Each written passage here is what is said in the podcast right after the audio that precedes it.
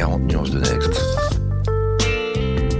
The Next 40, comme vous ne l'avez jamais entendu, animé par Olivier Mathieu et Thomas Benzazon. Bienvenue dans la seconde partie de ce 40 nuances de Next dédié au CMO de, de Deezer, Louis-Alexis Gemini. Je vous recommande, si vous ne l'avez pas encore entendu, euh, de passer sur le premier épisode qui euh, a fait le tour, ou presque, Olivier. De... Écoute, il y avait un petit paradoxe, c'est qu'on a, on était sur Deezer et sur Deezer, dédié à Deezer et intégré à la, plateforme Deezer évidemment. Alors vous qui nous écoutez sur Apple Podcast ou Spotify, sachez que l'expérience musicale de ce qu'on a compris est encore plus dingue euh, juste en face et, à deux clics sur votre App Store ou toute autre bibliothèque d'applications. Alors plus, plus sérieusement, on, va s'intéresser à l'homme derrière l'entreprise. Je le disais en, intro de cette première, euh, cette première partie, tu es sorti à major de promo HEC, l'Université de Columbia, c'était en 93-92, euh, créateur de M6 Music, fondateur de W9 Productions, ensuite tu auras des responsabilités chez Lagardère Entertainment. Euh, tu es celui qui a importé, alors euh, pour la joie de certains et peut-être au désespoir d'autres, tu es celui qui a importé la télé-réalité en France avec Love Story, puis à la production de programmes comme Pékin Express, La Nouvelle Star et, bien d'autres. Donc déjà des, une petite sensibilité, hein, je crois, pour la, pour la musique. Euh, et tu es, et ça on va le découvrir, on l'a découvert avec des questions surprises qu'on qu va te passer de certains de tes proches, mais tu es aussi un artiste avec, euh, je crois, de la peinture et, de la musique, mais, mais ça, tu en as parlé dans, dans, la première partie. Oui, donc un profil complet, et finalement, tu, tu nous l'avais dit d'ailleurs aussi dans, la première partie, tu n'es pas forcément entrepreneur au sens où euh, on l'entend parfois dans 40 millions de Next, qu'on a des, des, jeunes qui sortent d'école, parfois d'HEC, de Centrale ou de parfois des autodidactes et qui ont commencé à faire du code informatique. Et c'est cet univers hyper tech qui est un peu celui qu'on imagine de la Silicon Valley. On sort de Stanford, de, de, les Steve Jobs, etc. et qui, qui sont devenus entrepreneurs très très jeunes. Toi, c'est un parcours euh, fait de, tout en nuances. Là, comme on, on c'est dommage, on n'a pas l'image du suite de Louis Alexis qui est, multicolore. Et là, on a, on a ce côté un peu, un peu avec le peps que tu, que tu, que tu proposes et on, l'entend à ta voix, à ta façon de parler. Donc nous, ce que je trouve intéressant et ce qu'on essaie de faire avec 40 millions de c'est de faire partager cet enthousiasme à nos auditeurs et de comprendre comment tu peux changer le monde et quels sont les ressorts. Donc euh, peut-être peut-être replonger un peu là d'où tu viens, y compris dans ton enfance. Allez, relaxez-vous. Et maintenant, on parle de vous Prépare-toi une petite thérapie. L'habillage musical de votre podcast est dingue. Alors on n'hésite pas. Il y a un peu de dérision, mais en même temps, on fait les choses sérieusement. Alors, euh... fils d'Alain, avocat, euh, Florence, euh, attachée de presse. Euh, on m'avait que... pas dit que c'était mon fréquence star.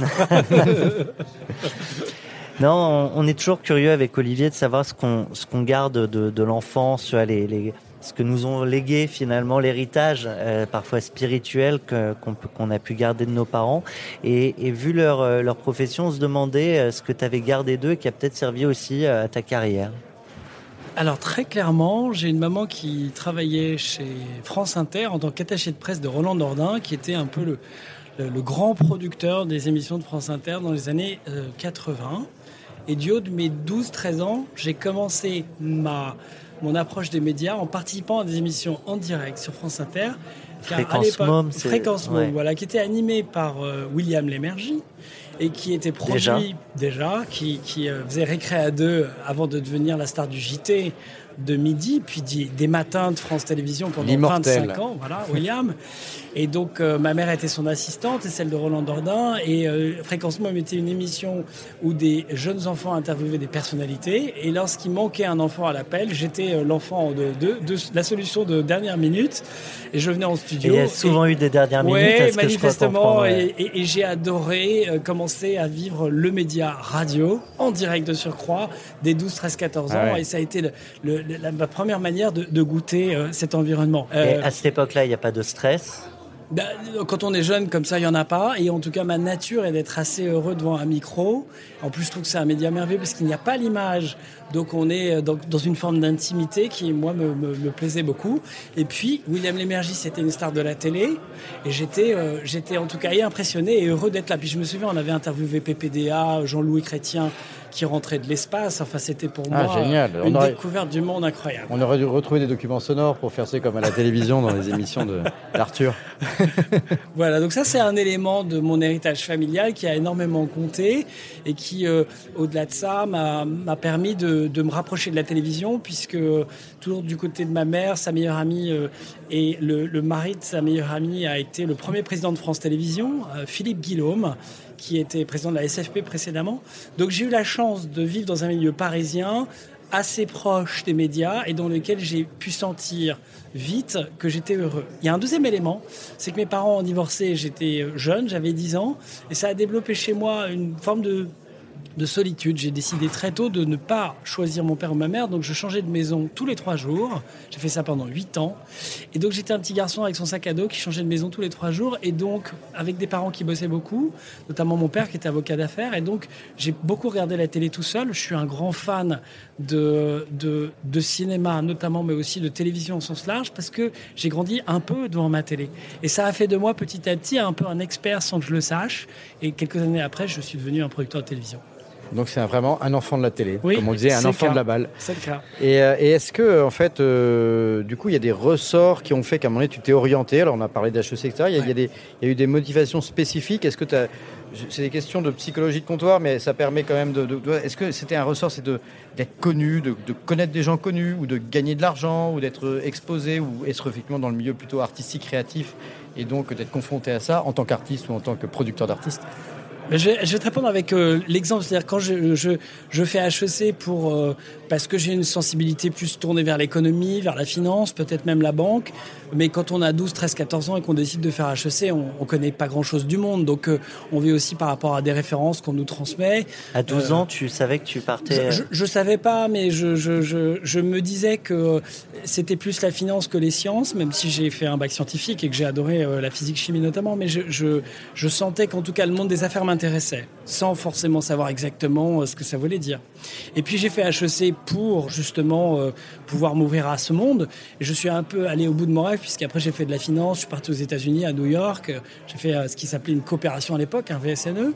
Et puis rapidement, je me suis aperçu que mon rêve n'était pas de travailler dans la finance à New York, parce que l'argent n'était pas mon principal moteur que de travailler 12 à 14 heures par jour pour faire des modèles sur Excel, pour euh, racheter des boîtes, était un truc passionnant, mais que j'allais être beaucoup, beaucoup plus heureux dans le monde des médias, que j'avais donc découvert du haut de mes 10, 12, 13 ans, et dans lesquels je voulais aller vivre. Et donc je suis rentré des États-Unis, et j'ai tout, j'ai recommencé à 24, 25 ans. Et euh, là, je suis allé voir, euh, par le truchement de mon réseau, familial aussi, à nouveau, Thierry Ardisson, avec qui j'ai commencé à bosser. Ah, C'est donc en, en et donc je suis devenu un peu euh, le vilain petit canard, c'est-à-dire la chaussée qui est banquier, puis en fait qui va bosser avec Thierry Ardisson et qui embrasse pleinement les médias. Alors pourquoi je l'ai fait? Parce que j'ai fait un petit arbre que j'invite euh, C'était la boîte de prod de Thierry Ardisson C'était la euh, maison d'édition de Thierry Ardisson qu'il avait en, en joint venture avec le groupe Hachette Philippe Aki et qui à l'époque éditait un magazine qui s'appelait Interview et après un autre magazine qui s'appelait euh, Frou Frou, qui était l'adaptation de son émission de télé, euh, qui était animée par Christine Bravo à l'époque. Donc j'ai fait mes premiers pas dans les médias, dans la presse, dans le petit groupe de presse de Thierry Ardisson, avant de rejoindre M6 par le truchement d'Emmanuel Chin et Nicolas de Taverneau qui m'ont accueilli euh, et, qui m'ont amené vers d'autres aventures, la plus liée à la musique d'abord, puis la télé-réalité, elle s'est présentée à moi d'une manière un petit peu fortuite. Et donc, pour répondre à ta question, Olivier, je me suis dit, qu'est-ce que j'ai envie de faire dans la vie? J'ai envie de bosser dans un monde où je vais être heureux. Et le bonheur pour moi, c'était les médias, la création. Et deuxièmement, j'ai envie d'être bon dans ce que je fais.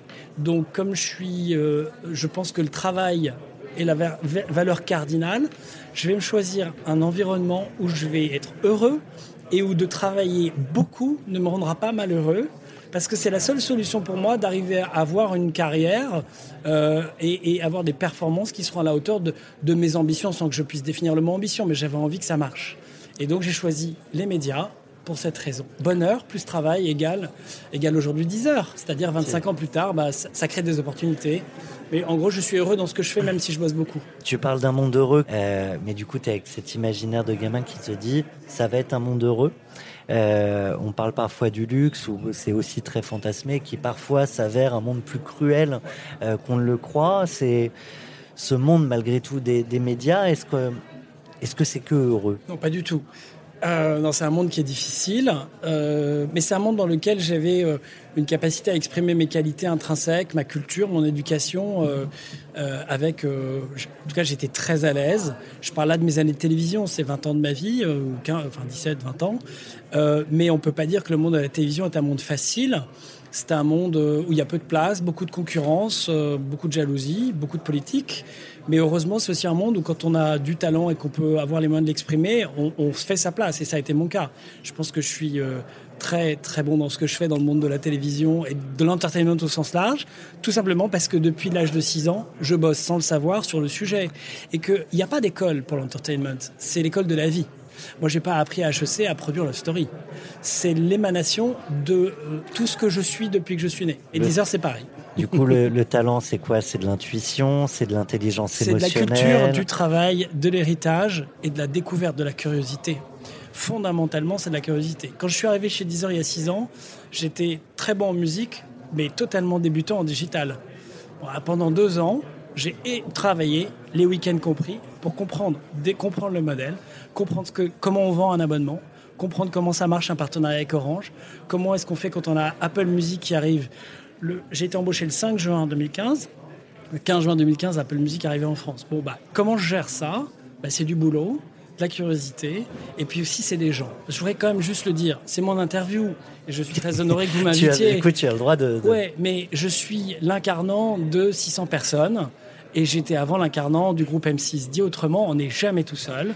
Et je pense que c'est parce que je suis, heureusement, j'ai la chance d'être au cœur d'équipes formidables, que je peux exprimer mon talent.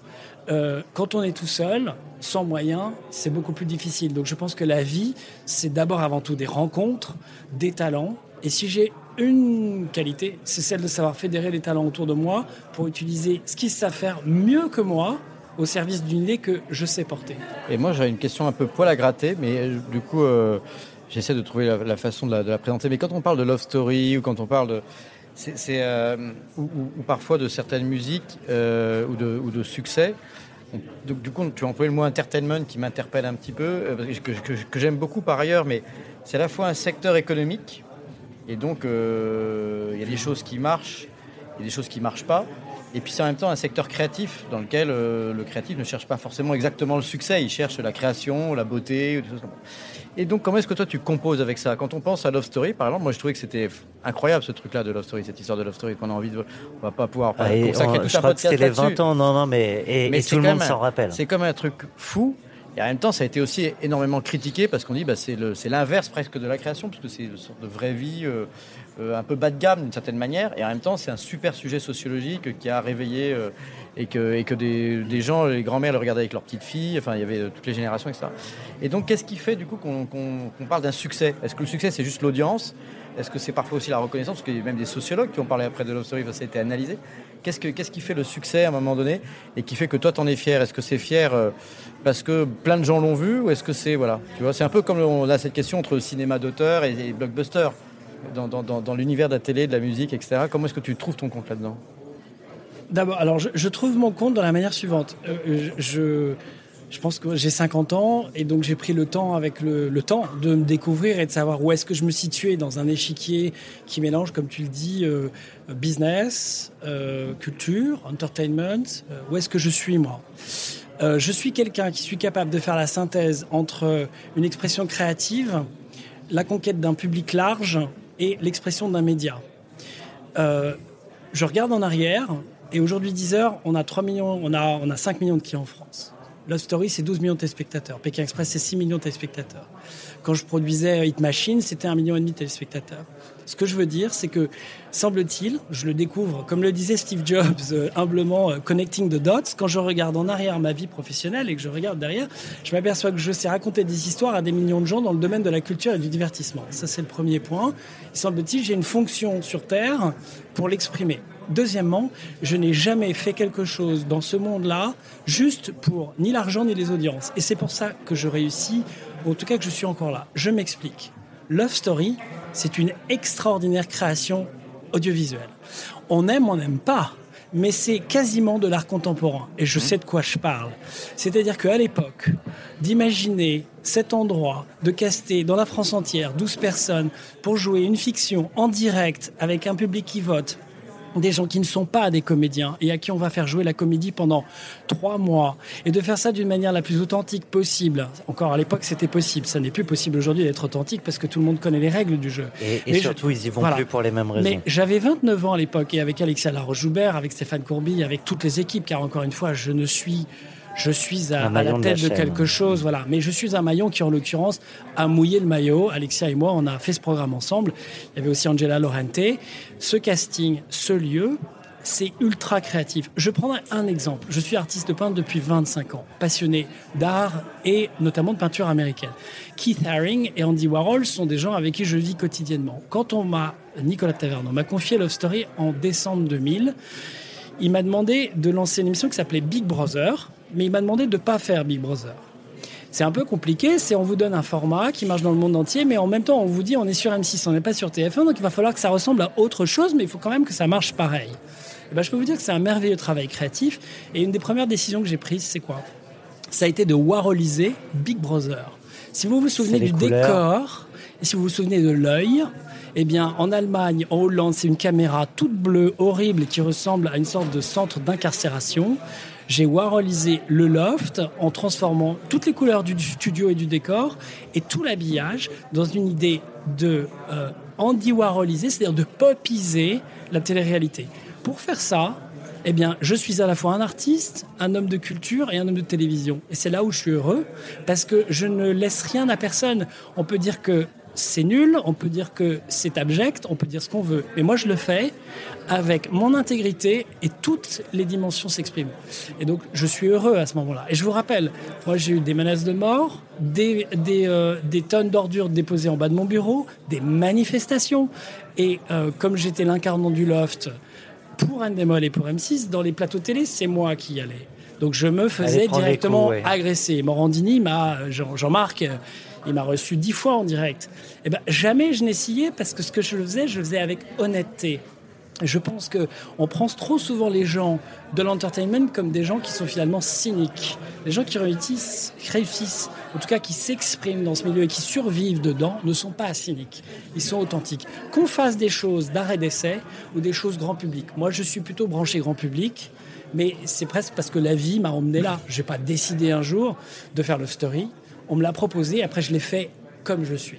Tu l'as dit aujourd'hui, euh, on n'y va plus forcément. T'as qu'à regarder mon pull d'ailleurs, il est très warholien aujourd'hui, comme si c'était un retour. J'ai pas fait exprès. tu, le disais aujourd'hui, on n'y va peut-être plus de la même manière authentique quand on vient participer à ce, genre de programme. Euh, je ne sais pas si tu es père. Je suis papa de trois filles et j'ai un beau-fils de 22 ans. Elles ont 15, 17, 19. Donc je suis un papa très heureux, très occupé. Et, et je serais curieux parce que le, le ton audience euh, d'il y a 20 ans, c'était peut-être les, papas euh, que tu es aujourd'hui euh, et qui peut-être se disaient je veux pas que mes, mes gamins regardent ça. et, et du coup, est-ce que ton regard a changé avec ton changement de posture? Alors, c'est très drôle ce que tu dois. Au-delà des programmes qui ont peut-être évolué. Hier soir, je, regardais je rentrais à la maison, je voyais deux de mes filles dîner devant les Marseillais sur W9 et je, et je, et je riais. La télé-réalité a profondément changé depuis que j'ai participé de son avènement. Aujourd'hui, c'est de la fiction en réalité, c'est pas de la télé-réalité, puisque tous les candidats sont des gens qui viennent pour se faire connaître et qui quasiment. Mais ils viennent de loin, ils viennent de Dubaï souvent. je sais pas, mais en tout cas, ils viennent de Marseille en l'occurrence. Ah là, ça clash, hein. Euh, donc, en tout cas, je, je je sais que mes enfants, comme à l'époque, ont beaucoup de recul. Et que donc ce qu'ils regardent, ils le décryptent. Et que donc à partir du moment où ils le décryptent, ça ne me dérange pas.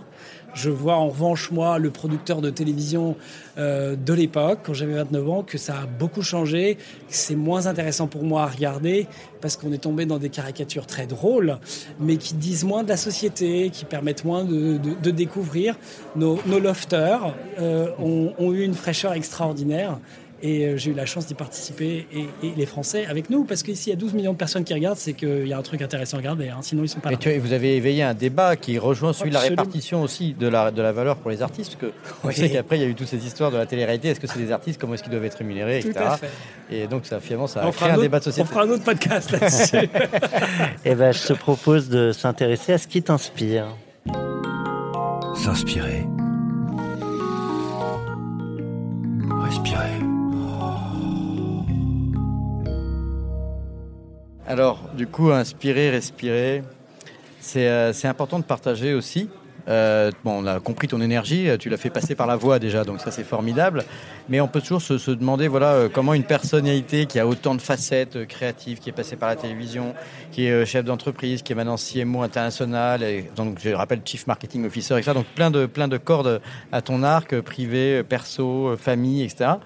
Mais où est-ce qu'on trouve les moments du coup et comment on s'inspire quand on est Louis, Louis Alexis est-ce qu'on réécoute encore de la musique toute la journée? Parce que c'est vrai que si tu dis que tu vis de ta passion, alors est-ce que c'est ta passion qui t'inspire ou est-ce que tu vas carrément chercher autre chose? Alors peut-être dans le sport, peut-être dans la lecture, peut-être, euh, j'en sais rien, dans la vie associative alors, il y a différentes euh, couches euh, qui, me permettent de, me ressourcer.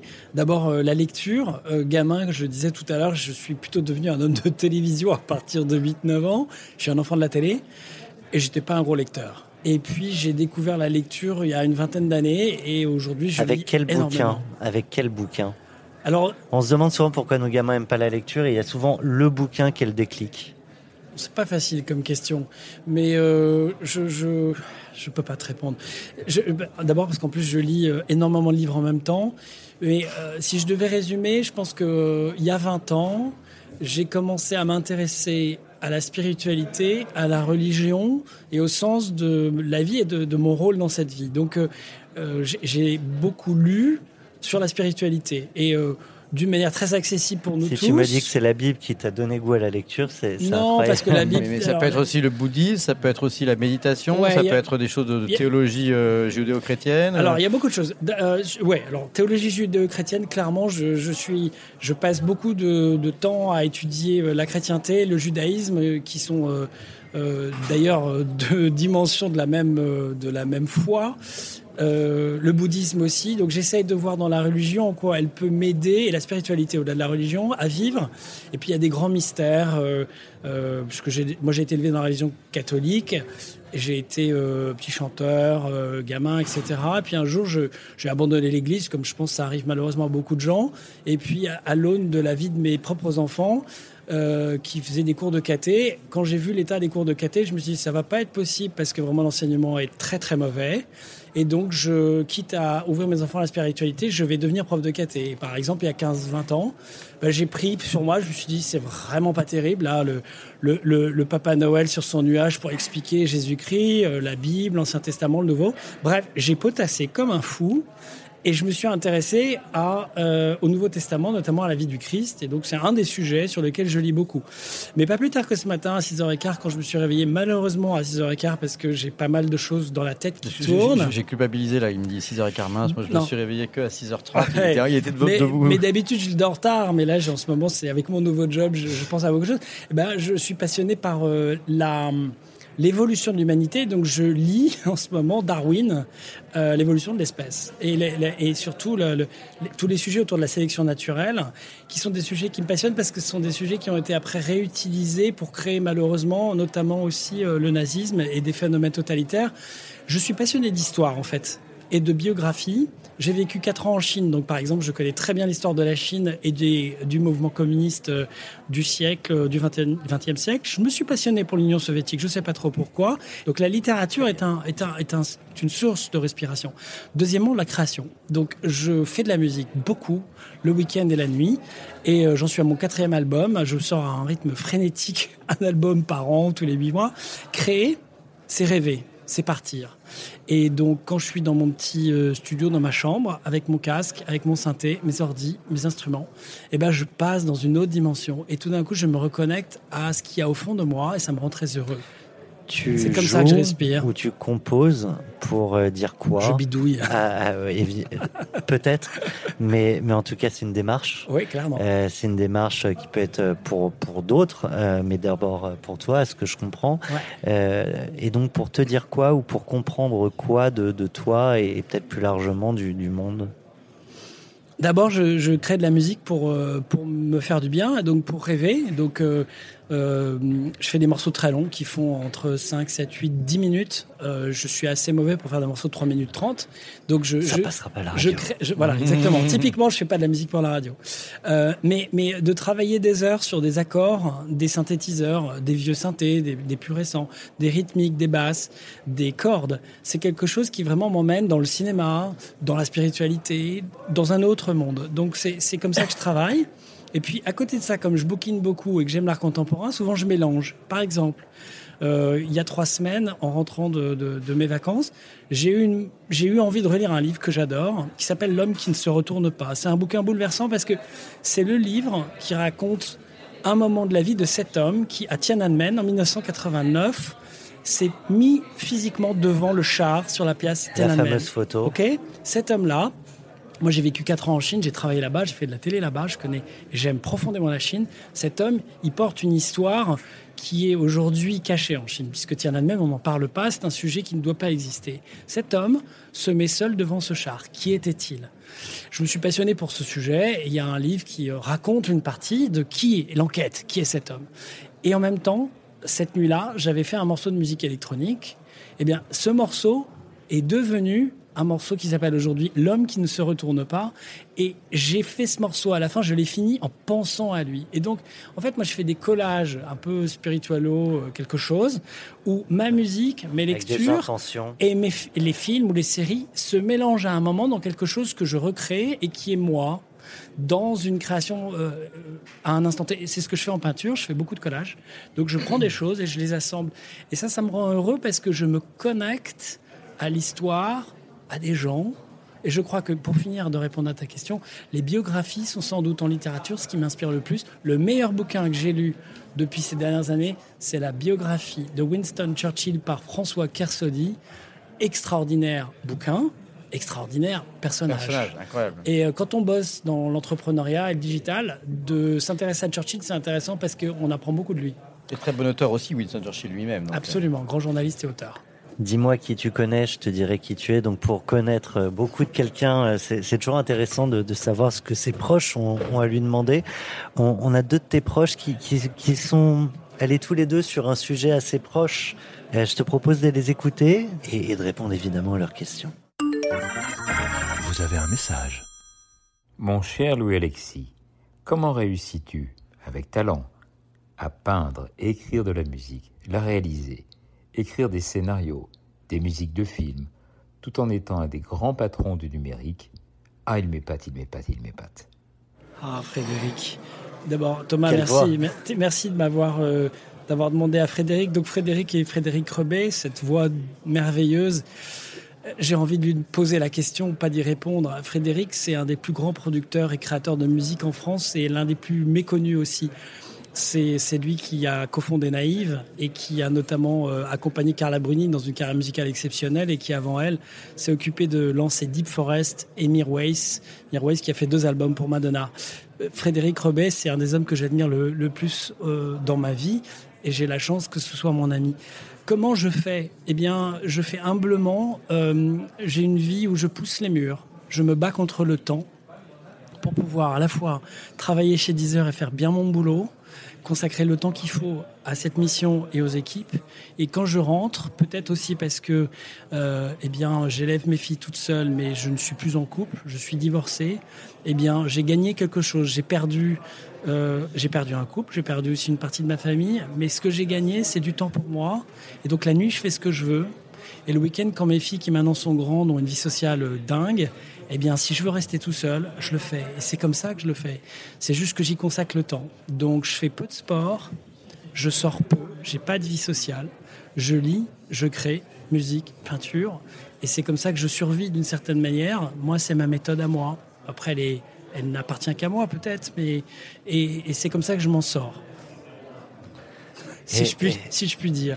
Eh Voilà. ben, mais merci à lui pour cette question. Tu, tu, tu, tu nous en as dit encore plus en, Non, en là, seulement on a, deux on a- on a- minutes. on a ouais. trouvé un ton euh, très très euh, comment dire sincère. Donc merci de, de- de le dire comme ça. Et c'est vrai que on comprend du coup l'importance de la création. Et puis du coup, en relisant ça et en revoyant maintenant même peut-être le, en réécoutant le premier épisode du podcast sur 10 sur 10 heures, on peut comprendre aussi mieux les liens qu'il y a entre la, la- la création euh, et, le business finalement, et, que, et que tout ça, bah, ça fonctionne avec un même moteur à l'énergie chez, chez Louis Alexis.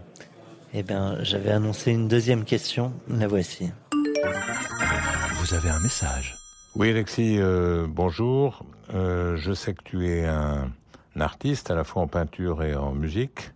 Et je voulais savoir si ton activité actuelle dans le streaming te permettait de développer ton talent, notamment dans l'audio et euh, dans la musique, euh, pour, euh, et c'était compatible avec ton activité professionnelle intense. Merci Nicolas. Donc l'homme qui vient de parler, c'est Nicolas Taverneau, le, président du directoire du groupe M6 et qui a été mon patron pendant dix ans et qui est aujourd'hui un ami. alors, donc j'ai essayé de répondre à la question sur c'est compatible si je m'en donne les moyens? Donc euh, je pousse les murs du temps pour trouver le temps de faire de la musique, même si je travaille beaucoup, énormément chez Deezer. Ce sont des très grosses semaines et aussi parfois le week-end. Deuxièmement, c'est compatible sur le plan déontologique, c'est important, c'était peut-être pas la question de Nicolas, mais euh, évidemment ma musique ne doit pas être promue par Deezer. En tout cas, je, dis souvent à mes équipes qui savent que je fais de la musique, il est hors de question que je me serve de Deezer pour émerger en tant qu'artiste. Ça rend d'ailleurs ma vie un peu plus difficile parce que tout le monde sait que je suis un des dirigeants de Deezer et que donc euh, euh, bah, ça, concentre un peu l'attention et donc presque d'une certaine manière ça appelle une certaine discrétion. Donc aujourd'hui je fais ma musique tout seul, je me débrouille tout seul. Et, euh, et, je veux surtout éviter le conflit d'intérêt avec Deezer. Et tu peux pas non plus dire venez m'écouter sur Spotify. alors, alors, j'ai, je vais être très clair là-dessus. J'en ai parlé d'ailleurs avec euh, avec mon boss, euh, qui est le, directeur général monde de Deezer. C'est que il, il, est clairement établi que j'ai une vie d'artiste qui n'appartient qu'à moi que donc mes albums sont sur Spotify, sont sur Apple et sur toutes les plateformes. Ça, c'est le point. Deuxième point, j'ai énormément de respect pour mes concurrents. Et d'ailleurs, euh, que ce soit les dirigeants d'Apple Music ou de Spotify, notamment euh, Bruno Crollo, Fabrice Saint-Rémy, sont des gens que j'invite aux soirées Deezer et que je respecte éminemment. Et donc, en aucun cas, un, je les dénigrerai. Et deux, je suis heureux qu'ils m'accueillent en tant qu'artiste. Euh, pour autant, je ne demande rien et d'une certaine manière, eux non plus vont pas forcément pouvoir m'aider parce que bon, on va pas pousser la musique du mec de chez Deezer. Donc t'imagines, je me démerde tout seul. Et Nicolas, merci d'avoir posé la question. Je, je, en tout cas, c'est compatible pour le bonheur que ça me donne. Mais c'est pas avec la musique que je vais gagner ma vie, c'est Deezer qui me permet de vivre et de nourrir ma famille. Et alors, c'est une question un peu perso et tu pourras ne pas y répondre, on pourra même la couper au montage. Mais du coup, c'est vrai que les, deux proches qu'on vient d'entendre sont des gens que tu as rencontrés à travers le travail. Et euh, tu disais que tu te renfermais aussi pour produire, pour composer. Euh, et du coup, est-ce que les seuls amis qui, à la fin restent sont, ceux que tu as pu construire dans, dans ta carrière, du coup? Alors oui et non. Euh, D'abord la carrière, on en parlait, le monde de la télévision est un monde très difficile. Et euh, on en parlera peut-être un peu après, mais quand j'ai quitté la télévision en France en 2009, pour différentes raisons, euh, j'ai perdu 99% de mon réseau. Donc euh, la télévision n'est pas un creuset d'amitié, c'est un creuset de partenariat professionnel. Et d'opportunités. Après, j'ai pour autant, et ça a pris du temps. Nicolas était mon patron pendant 10 ans, et après, pendant 10 ans, c'était une relation un peu plus froide aussi parce que Nicolas a un talent énorme, et notamment celui de vouloir garder ses collaborateurs près de lui. Donc quand on le quitte, ça devient un peu difficile. On est devenus amis après, et j'en suis très heureux.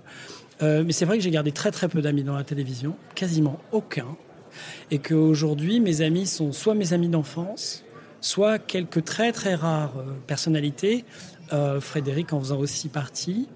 Donc je dirais que le show business, l'entertainment, pourrait être l'apanage d'une vie sociale multicouche en termes d'amitié.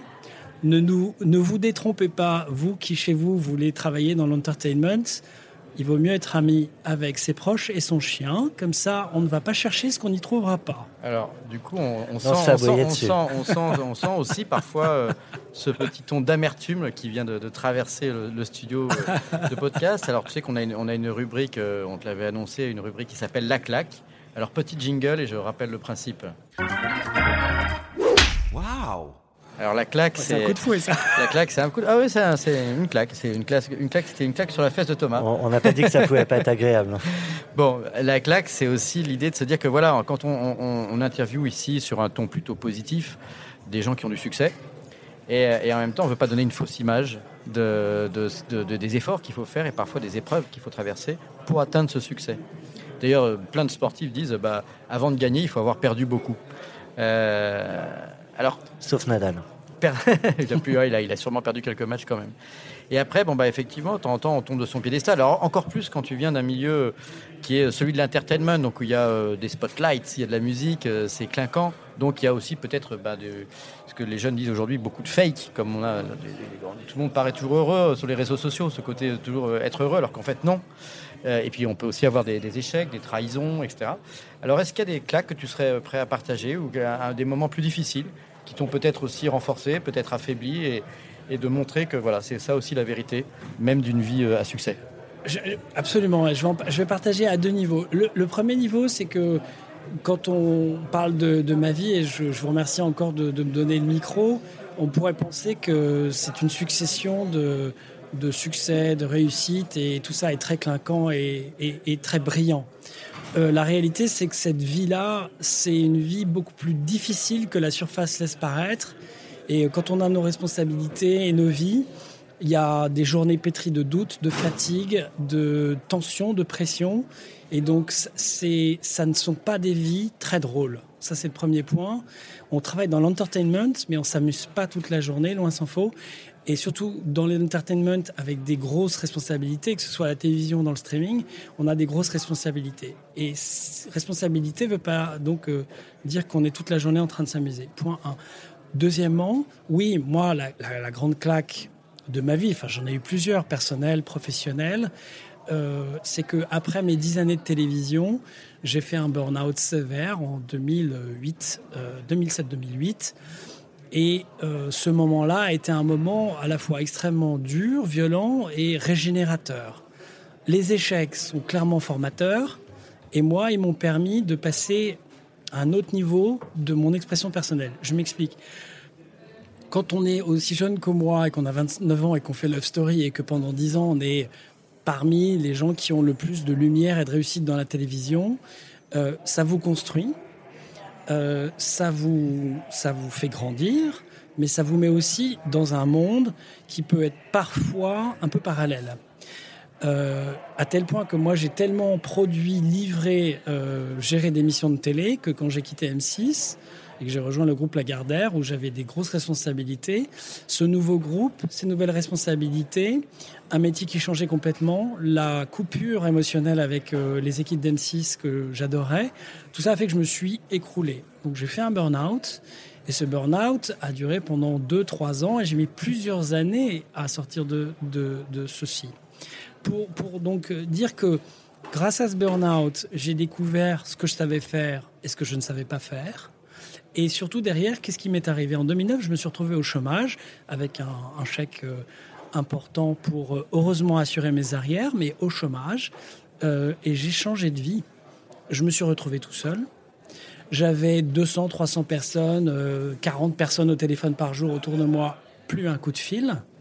Et ce silence extraordinairement lourd au début est devenu salvateur parce que j'ai pu me remettre à me chercher moi-même et à retrouver cette part de vérité qui à un moment se cache derrière les couches du travail, du succès, du rythme effréné. Donc ce burn-out 2009, c'est une grosse claque. C'est une claque hein, parce, que, parce que je pleure au bureau, parce que le matin on n'arrive pas à se lever, parce qu'on reconnaît plus vraiment les gens avec qui on bosse, et qu'on accepte de faire des choses qu'on devrait refuser et on se comporte avec des gens dans des manières qu'on ne se connaît pas. Donc on est vraiment mal. On ne se retrouve pas. On se retrouve. On est complètement perdu. Et là, j'ai commencé un processus de reconstruction avec une psychothérapie, avec des médicaments, avec de l'amour et avec du temps et de la découverte. Et c'est dans l'art et la création notamment, puisqu'en 2009, j'ai vécu une année dingue. J'ai fait une expo de peinture à Paris dans laquelle j'ai redécouvert la richesse intérieure qui était la mienne. Hein, parce que quand on fait un burn-out, on pense qu'on n'a plus aucune valeur. On est complètement hagard. On n'a pratiquement plus de vie amicale, pas de vie de couple. Et on est seul, très entouré, mais seul. Et la peinture, moi, m'a aidé à faire une expo qui a été géniale parce que beaucoup de gens sont venus me voir et me soutenir. Donc finalement, j'avais plus d'amis que je pensais, y compris dans le monde du divertissement. Et là, je serai un peu moins dur que tout à l'heure. Et ceux qui étaient là se reconnaîtront. Et puis, juste pour l'anecdote, les hasards se sont reconstitués. Et à la sortie de l'école de mes enfants, parce que j'avais pas accompagné mes gamins à l'école pendant 10 ans, parce que je partais tôt et je rentrais tard. J'ai réussi tout d'un coup à revivre une vie normale. J'ai rencontré un homme à la sortie de l'école et cet homme m'a emmené à Tchernobyl en Ukraine où il avait euh, la responsabilité du chantier du sarcophage de, de Tchernobyl. Et j'ai fait mon premier petit documentaire indépendant là-bas, redécouvrant que certes, je pouvais faire Pékin Express et Love Story avec 300 personnes, mais que tout seul, avec une petite caméra de poche, je pouvais aussi raconter une histoire au moins aussi importante pour moi que celle que j'avais faite avant. Et donc la claque, elle a été géniale parce que je suis redevenu tout petit. J'ai sans doute enlevé des couches d'ego qui avaient commencé à se durcir un peu trop et ça m'a redéployé jusqu'à aujourd'hui, jusqu'à 10 heures. Donc parfois l'échec, d'abord il est là, on en parle peu mais il est là, et quand il est très profond, ce qui a été mon cas, eh bien il peut donner lieu à une renaissance. Mais dans ces cas-là, il y a vraiment un boulot perso à faire parce qu'on peut aussi rester dans son trou. Ça, on pourra en reparler éventuellement, mais c'est un autre sujet. En, un mot, psychothérapie, médicaments, amour, au final, c'est quoi qui est... Et création, et création. c'est un cocktail, cher Thomas. C'est-à-dire que euh, dans ces cas-là, je, euh, enfin, j'en parle, c'est très sérieux. Euh, parler de médicaments, je n'ai jamais fait. Mais demander de l'aide quand on n'est vraiment pas bien, c'est, je pense, le meilleur conseil que je peux donner à qui que ce soit. Et l'aide, elle passe par la parole, elle passe par des soutiens et encore une fois, les médicaments, les antidépresseurs en l'occurrence, ça aide à traverser des périodes. Et puis, euh, l'amitié, qui c'est un truc que je voudrais partager. Souvent, les amis très proches, quand on fait un burn-out, ne savent pas quoi faire. Ils sont gênés, ils ne se portent pas forcément à votre secours, et vous-même, vous, n'avez pas envie de leur en parler. Et donc, c'est un deuxième ou un troisième cercle de gens que vous connaissez beaucoup moins qui se portent à votre rencontre. Et j'ai renouvelé des amitiés de manière extraordinaire il y a dix ans à cette occasion. Et puis après, vos, vos très proches vous disent mais, mais pourquoi tu m'en as pas parlé? Mais j'étais pas au courant. Mais ben oui, parce qu'en fait, il y a un processus de voilà, on se met dans une grotte, mais dans le chemin, là où se dit la voie est dans le chemin, dans le chemin, on fait des rencontres merveilleuses. La littérature, le cinéma, l'art et puis l'humanité, tout simplement, de gens qu'on croise sur sa route. Je me permets peut-être juste, Thomas, un petit merci à Louis Alexis. C'est pas évident de parler des, choses euh, compliquées, mais euh, ça permet aussi de, faire comprendre euh, à, tous ceux qui sont plus jeunes et qui peuvent rêver qu'il faut, il faut beaucoup de travail. Il faut aussi savoir partager. Merci. Et, à la fin, écouter sa petite voix. Eh bien, nous, on va écouter pas la petite voix, mais la petite carte blanche de Louis Alexis. Carte blanche pour 40 nuances de Next. Celui-là, il est plus clair comme jingle. Alors, j'ai quelques instants pour parler d'un sujet qui me tient à cœur. Bon, il y, en a beaucoup, mais il y en a un qui me tient beaucoup à cœur. Je, je voudrais créer une école que j'ai, dont j'ai, que j'appelle, que j'appelle la Coursman Academy. La Coursman Academy, c'est une école pour tous ces gens qui, euh, sur leurs deux roues, nous livrent à manger depuis 18 mois. Je trouve que le Covid a révélé chez un certain nombre de jeunes, notamment des quartiers défavorisés, euh, un esprit entrepreneurial, un esprit de travail, un esprit de service. Et euh, j'ai petit à petit découvert que tous ces gens qui venaient nous livrer notre nourriture chez nous, euh, que ce soit du McDo, de l'Indien, du Chinois ou du Japonais, ce que beaucoup de Français ont développé aussi avec le Covid, ces gens-là sont des gens géniaux, qui étaient jusqu'à présent un petit peu les invisibles de la société française, et dont je vois et dont j'apprécie l'entrepreneuriat. Et je me suis dit, en baladant à Royaume-les-Maisons où j'habite, euh, je passais beaucoup à côté d'un immeuble vide euh, du côté de Buzinval. Et je me suis dit, là, je voudrais faire une école du digital pour des gamins dont la seule, le seul, on va dire, diplôme pour rentrer dans cette école, ce serait qu'ils soient coursiers. Et que si tu es coursier, bah, tu as le droit à des cours pour devenir un mec de digital. Tu peux rentrer dans l'école et euh, avec Olivier, avec toi, avec d'autres, on va donner des cours gratoches à ces gamins qui euh, nous apportent à bouffer, qui sont sur leur course, sur leur petit scooter 50 un peu pourri, et qui en fait montrent qu'en tout cas, ils restent pas devant la télé ou à faire d'autres trafics moins avouables. Cette génération-là, j'ai envie de l'aider.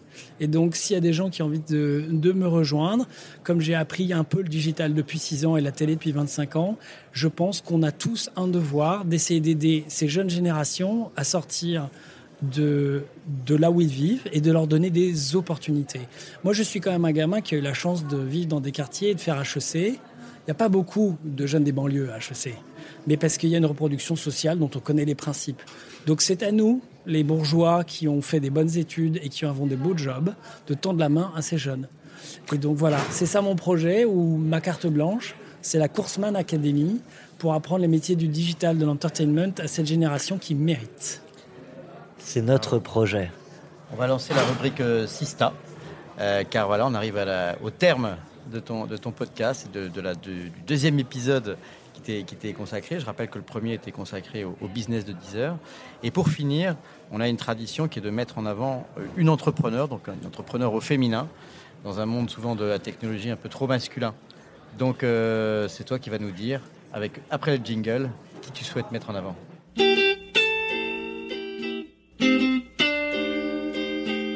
Je salue les arrangements, l'enregistrement en studio, la qualité du son.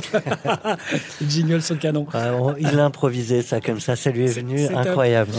Mon big up euh, de l'assista dont je veux vous parler, c'est Clotilde Chalot. Clotilde, qui est quelqu'un que j'admire beaucoup, qui a développé une application qui s'appelle Nomad Play, dont la fonction est de permettre euh, aux jeunes et aux moins jeunes d'apprendre à jouer un instrument de musique, notamment en musique classique, en s'accompagnant des plus grands musiciens euh, contemporains, puisqu'elle permet d'accéder à tout un catalogue de grands morceaux de musique classique en allumant ou en éteignant toutes les pistes. Nomad Play, c'est donc une application pour apprendre à jouer de la musique en remplaçant euh, Monsieur Capuçon au violoncelle, parce qu'on peut éteindre les instruments, en tout cas déjà le sien, jouer à sa place, mais entouré d'un orchestre à cordes. Et, donc c'est une application absolument géniale qui permet d'apprendre la musique en s'amusant. Euh, Clotilde est quelqu'un qui au départ est une productrice, elle a un label qui s'appelle Nomade, donc c'est une experte de la musique classique, de la musique baroque, et elle a petit à petit développé cette euh, application digitale qui a donc pour vocation d'aider les jeunes et les moins jeunes à apprendre à faire de la musique en étant accompagnés par les meilleurs. Elle a développé un algorithme qui permet, sur la base d'un fichier euh, d'enregistrement, de séparer toutes les pistes musicales et d'allumer et d'éteindre ces pistes. Je, connais Clotilde et j'approuve ce choix et c'est pour, le, pour, le présenter un peu différemment, mais la même chose, c'est-à-dire c'est un peu comme un karaoké. Hein, tu, remplaces la voix de l'artiste par, par, ta propre voix, donc tu, remplaces la guitare, le piano, le violon, etc. À part qu'au karaoké, il faudrait souvent éteindre la piste pour que ce soit agréable. Euh, voilà, donc euh, big up à, Clotilde Chalot. Et alors du coup, euh, notre associé Solène et qui, lève des fonds, donc si jamais vous êtes intéressé par son business, vous, vous pourrez nous demander ces infos. Et euh, du coup, notre associé, euh, Solène, va lui poser une question en ton nom qu'on te propose de lui poser. Qu'est-ce que tu aimerais savoir? De combien, de combien elle a besoin Quelle est sa levée de fonds Et comme ça, on pourra tous réfléchir à la manière dont on peut l'aider. Euh, la France recèle d'entrepreneurs et d'entrepreneuses géniaux. Ce qu'elle fait, je pense que c'est unique au monde. Donc ça mérite que ceux qui le peuvent investissent. S'appelle Nomad Play, Clotilde Chalot. Elle est soutenue déjà par pas mal de, gens brillants, mais euh, la question, c'est combien, de combien elle a besoin, je ne sais pas. Donc, je lui pose la question. Eh bien, Louis-Alexis, un grand merci. C'est un vrai plaisir. Euh, moi, j'ai découvert euh, et une boîte d'une X40 et un homme. Donc, c'est double plaisir aujourd'hui. Merci à toi, Olivier. Merci à toi, Louis-Alexis. Beaucoup d'enthousiasme et en même temps de la sincérité, de l'honnêteté. Et c'est pas toujours évident dans ces mondes comme ça où on veut seulement valoriser les sbroufs. Donc, merci. Merci à vous. Merci de votre accueil. 40 nuances de Next. Le Next 40, comme vous ne l'avez jamais entendu, animé par Olivier Mathieu et Thomas Benzazon.